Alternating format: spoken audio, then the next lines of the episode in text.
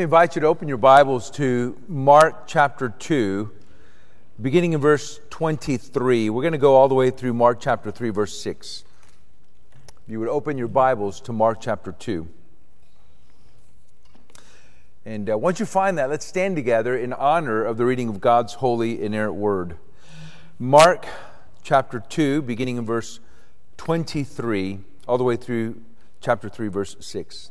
This is God's word for us at this moment. One Sabbath, he was going through the grain fields, and as they made their way, his disciples began to pluck heads of grain. And the Pharisees were saying to him, Look, why are they doing what is not lawful on the Sabbath? And he said to them, Have you never read what David did when he was in need and was hungry? He and those who were with him how he entered the house of God in the time of Abiathar the high priest, and ate the bread of the presence, which is not lawful for any but the priests to eat, and also gave it to those who were with him. And he said to them, The Sabbath was made for man, not man for the Sabbath. So the Son of Man is Lord even of the Sabbath. Again, he entered the synagogue, and a man was there with a withered hand. And they watched Jesus to see whether he would heal him on the Sabbath so that they might accuse him. And he said to the man with the withered hand, Come here.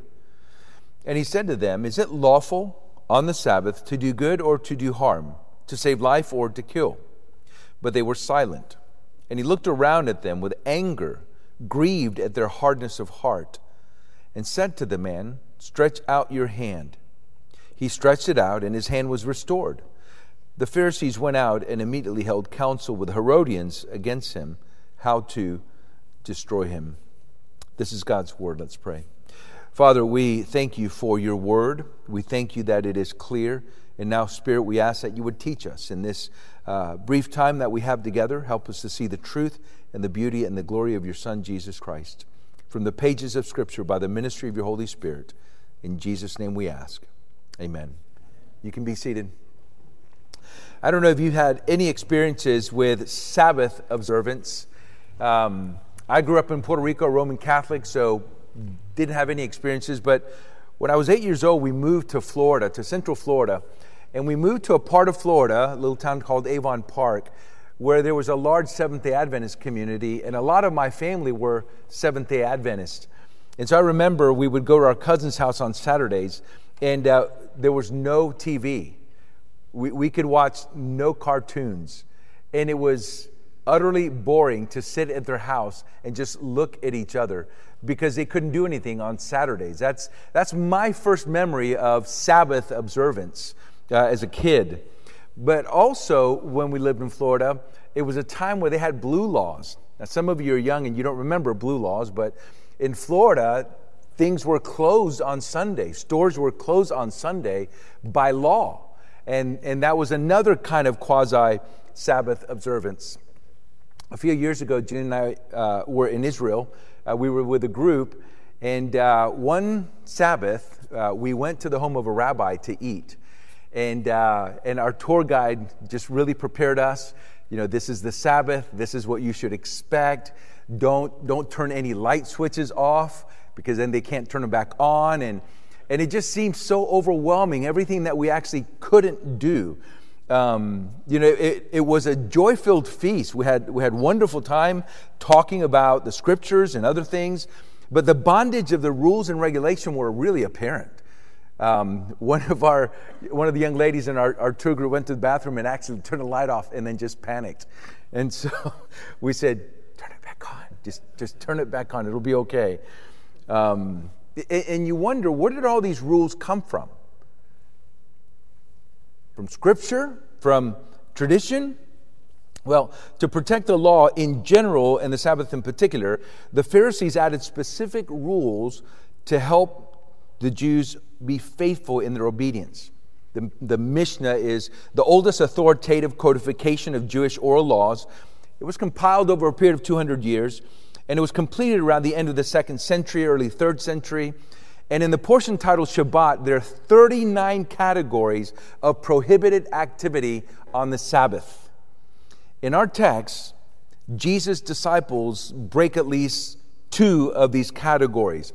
I realize that the Mishnah was written later, but again, the Mishnah is a codification of these kinds of traditions. One was reaping, quote, severing a plant from its source of growth. Two, threshing, removing an undesirable outer from a desirable inner. The question of the Sabbath confronts us today. In fact, it still confronts us even as believers. Like, what do we do with the fourth commandment? Are we to observe the commandment but reject legalism? How are we to think about this particular commandment? I think our text helps us to answer these questions. Here's what I want us to think about. Because Jesus is Lord of the Sabbath, we can rest in and enjoy his work of creation, and we can rest in and long for his work of salvation. That's going to be my outline, just two basic points. Number one, we can rest in and enjoy his work of creation. Look there with me at verses 23 and 24.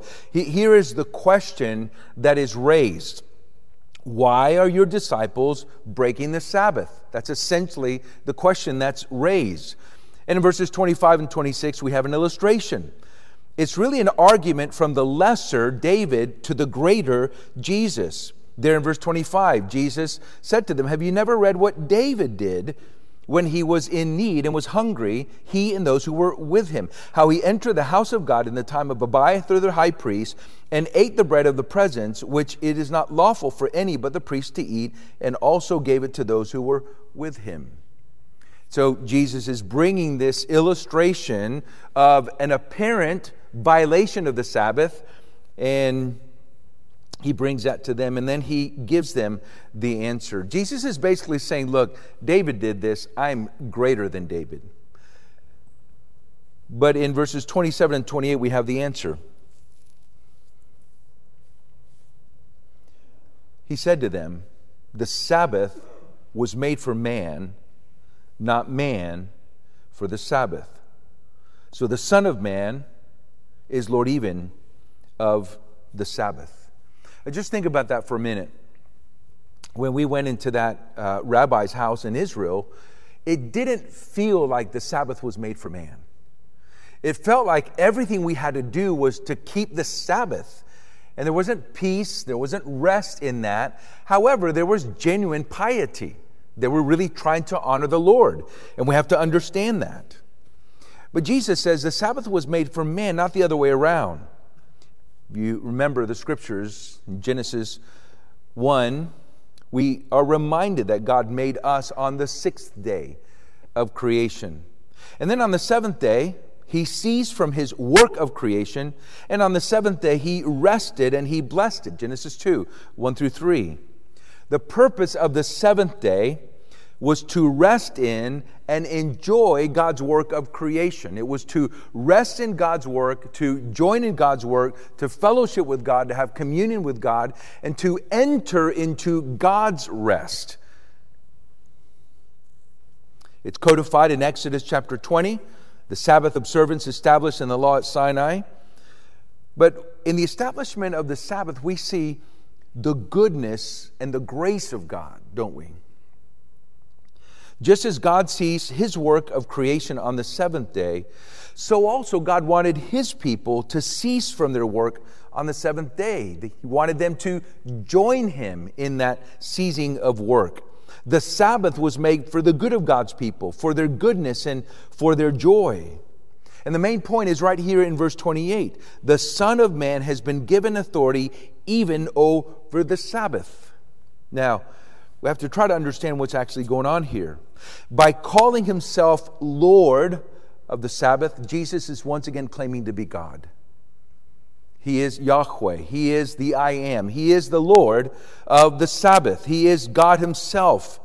Jesus is the Son of Man, the one who has been given all authority by the Ancient of Days. Jesus is also the son of David, who is greater than David. He is David's Lord, as we see in Mark chapter 12. Jesus is the Lord by whom, for whom, and through whom all things were made, including us. And as the Lord of the Sabbath, Jesus, who instituted the Sabbath, also fulfills the Sabbath. The law was given to Israel on Sinai to remember the covenant stipulations for the sake of how to relate to God. The 10 words or the 10 commandments were a summary of that law. And Jesus fulfilled that law through his perfect obedience. But he also fulfilled that law by receiving upon himself the curses of covenant breaking by his sacrificial death. As Paul tells us in Galatians, Jesus became a curse for us. The law was a temporary arrangement until Christ came. And this is the point that Jesus makes here in Mark 2 21 through 22. The old has been fulfilled. The new has come. You cannot pour new, the new wine of Jesus into the old wineskins of Judaism. We're no longer under the law of Moses, we're under the law of Christ. So, what does a Sabbath mean for us? What could it mean for us? Because Jesus has fulfilled the Sabbath, we can rest in and enjoy his work of creation. That was the original intent of the Sabbath. Now, we still need a rhythm of work and rest to the glory of God and for our own joy. Remember, I said earlier, the early Christians were Jews. They came out of a Jewish background. They embraced Jesus as their Messiah. They still went to the temple in Romans chapter 14, Paul acknowledges that Jews and Gentiles can coexist in a church that is Jewish background believers and Gentile background believers. And he still makes room for Jewish background believers to observe the Sabbath. But he also tells Gentile background believers that they're free from that stipulation. One person sees one day above the rest, another person sees every day is the same. So, how may we rest in and enjoy Jesus' work of creation as new covenant believers? Well, remember, the Sabbath was made for man, not man for the Sabbath. David and his crew were hungry, and they ate the bread of presence, which was prohibited to them, it was only granted to the priests. And so, if the Sabbath was made for man, then there are some things more important than keeping Sabbath. One of the ways that we rest in and enjoy Jesus' work of creation is by resting in Jesus' provision. The Lord provided for David and his men in their time of need, allowing them to glean, allowing them to do that kind of work. Jesus taught us to pray for our daily bread. The Lord provides for us by allowing us to work. So, one of the things that I would encourage us to do is to work hard. We're to be diligent in our work. We're not to be lazy. We're to work hard. But also, the Lord provides for us who are pastors through the generosity of others, through the giving of the congregation. We're to enjoy that and we're to receive that and we're to rest in the Lord's provision. So, what I would say, brothers, is work and work hard, but also rest in Jesus' provision. And when we rest, we glorify our Lord by showing our trust in His provision. And part of that rest means that we take time from our work. We have that rhythm of work, that diligent work, and then we have that time of rest as well. When we work without resting, we show our lack of trust in Jesus' provision. When we become workaholics, for whatever reason it might be, we're showing that we're not resting in Jesus' work. Work can become an idol, and work can become an idol for pastors as well. It can become an idol, brothers, when we sacrifice our marriage on the altar of work, when we sacrifice our children on the altar of work. Now, sometimes work requires a lot from us, and I do get that. I think I can say that and not be this and not be stereotypical. I think there's a generation that easily sacrifice their family on the altar of work. Let me just say a word to the younger generation. I think we can idolize rest and neglect work. And so we don't want to make an idol out of rest in the same way we don't want to make an idol out of family, an idol out of marriage. But Jesus has given us this example, just as God created six days, and on the seventh day he rested. We too honor him as we follow a rhythm of work and rest. Brothers, I wonder where you are. I wonder if you are exhausted, you're tired of work, maybe you're a church planner, maybe you're a solo pastor. Can I just encourage you in your ministry, especially as a solo pastor or as as a church planner, work and work hard, but rest in the Lord. Rest and enjoy his provision. Trust the Lord show his worthiness, show his ability as Lord of the Sabbath to provide for you and for your family. Rest in the Lord's provision by resting from your work and show that he is Lord of the Sabbath. And then I would also say, rest in Jesus' strength. Rest in his strength. We are whole persons and we need rest. Observing a rhythm of work and rest humbly admits our human frailty. So it's not just about a, a break from work, it's also just a break for our bodies. Our bodies need rest. One of the things that we actually neglect is sleep. Because we're whole persons, we need good diet, exercise, and sleep. Those things are a part of us, they, they regenerate uh, our, our bodies. And so I think it's important for us to rest in Jesus' work and to rest in Jesus' strength. We can't just keep going. Our bodies, our minds, they need rest. And so redeem that time. Trust in the Lord of the Sabbath.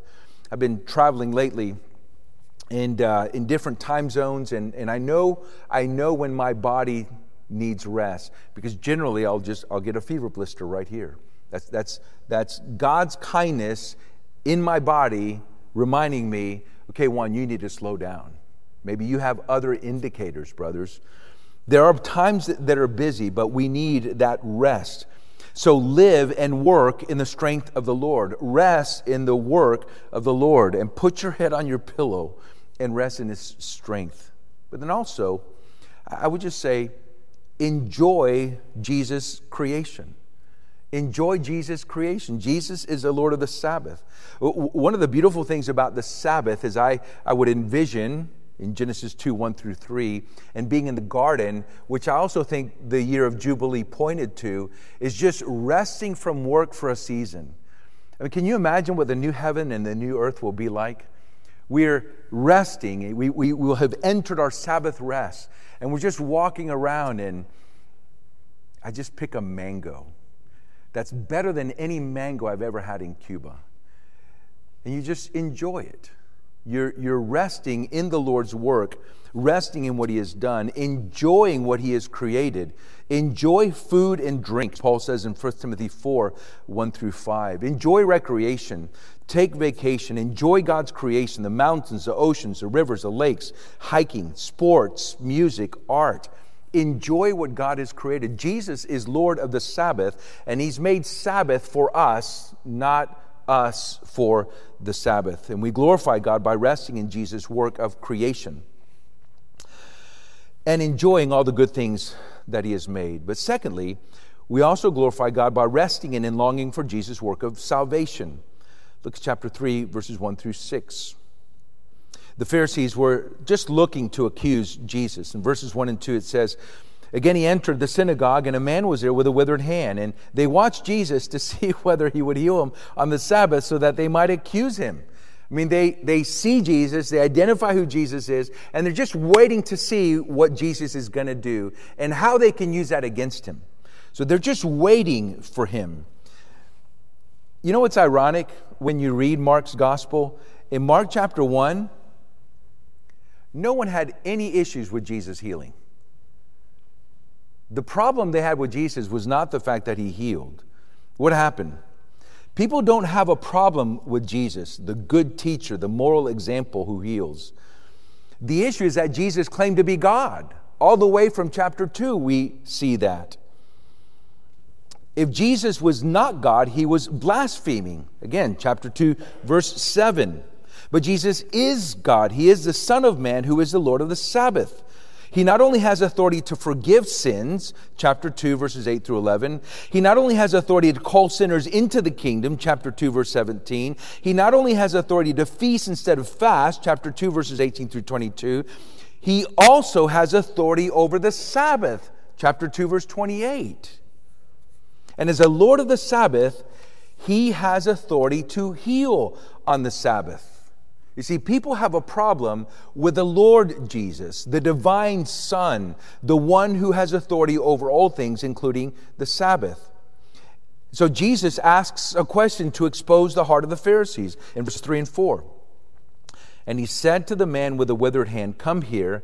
And he said to them, Is it lawful on the Sabbath to do good or to do harm, to save life or to kill? But they were silent. So, first, Jesus takes the man as an object lesson and he shows them uh, this man. The, the Mishnah Shabbat had an exception for saving a life. Remember, this man's life was not in danger. Jesus could have waited 24 hours. In fact, did you notice that this man didn't even ask for healing? He didn't even ask to be healed. Jesus just uses him as an object lesson to expose the heart of the Pharisees. And Jesus' question comes out in verse 4 Is it lawful on the Sabbath to do good or to do harm, to save life or to kill? The assumption is that to not heal the man was to do him harm.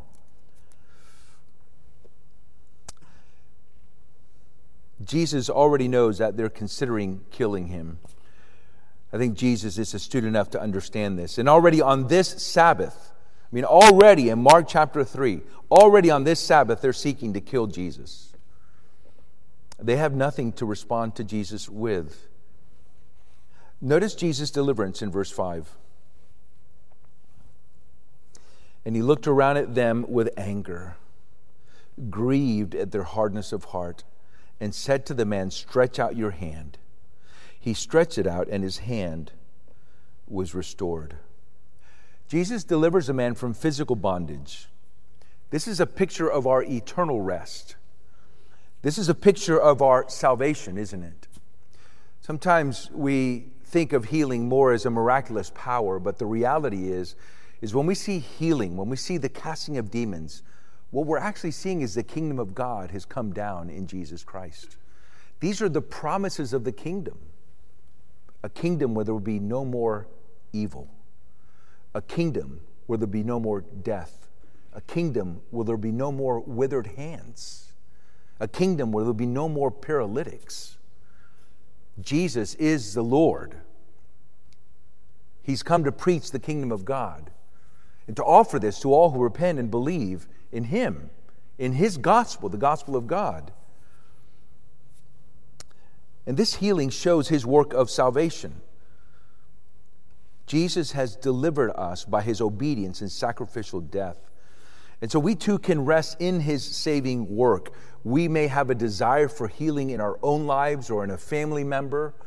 We have a, a, a young daughter that has an ongoing illness and the, what we tell her is, look, Maxie, you will be healed. One day you will be healed.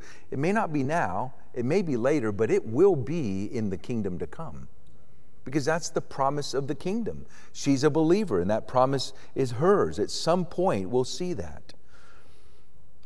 The Sabbath was a day of rest to remind Israel of the Lord's deliverance from Egyptian bondage. And from all and for all the promises that he would deliver them to in this land of righteousness and justice and peace. So, how may we rest in and long for Jesus' work of salvation? Well, first of all, you enter that rest by faith in his work of salvation, not in your own. We enter his rest by faith in the Lord of the Sabbath. But, beloved brothers, pastors, teachers, deacons, servants in the church, we continue resting in Jesus' work of salvation day by day, moment by moment, until we enter that rest. And so let me just once again encourage you to seek rest from your work in ministry. seek rest for spiritual refreshment and renewal. And let me just remind you when you gather on the Lord's Day, order the Lord's Day for distinctly Christian worship. When we gather on the Lord's Day, we're longing for this eternal rest. We're longing to enter into our Sabbath. We're singing His word. We're longing for that day. We're taking the Lord's Supper together, anticipating the day when we enter into that rest. And so, rest in the Lord Jesus, the Lord of the Sabbath. Rest in His work of salvation and long for that day when it will be finally complete. My experiences with Sabbath observance were deceptive and confusing. The Sabbath was never about what we can't do, the Sabbath was always about what God has done for us. And Jesus, as the Lord of the Sabbath, fulfills it. It's about what God has done for us in His Son, Jesus. As the Lord of the Sabbath, Jesus, who made us, made the Sabbath for us that we may rest in and enjoy his work of creation, that we may rest in and long for his work of salvation. One day we will enter that Sabbath rest. So, brothers, let us strive to enter that rest by working hard and resting well. Let us strive to enter that rest by exhorting one another day by day to endure faithfully until we enter that rest. Let us urge our people to enter that rest by faithfully preaching the gospel day in and day out, reminding them that they rest in the Lord's work and not in their own. One day we will enter our eternal Sabbath rest. Lord Jesus, come quickly. Let's pray. Father, thank you for this time that we've had together. Thank you for your faithfulness to us in Christ. Help us to trust in your work and to rest in your work. To do that so now, even by enjoying your creation, resting in your provision, and longing for your salvation. In Jesus' name we pray. Amen.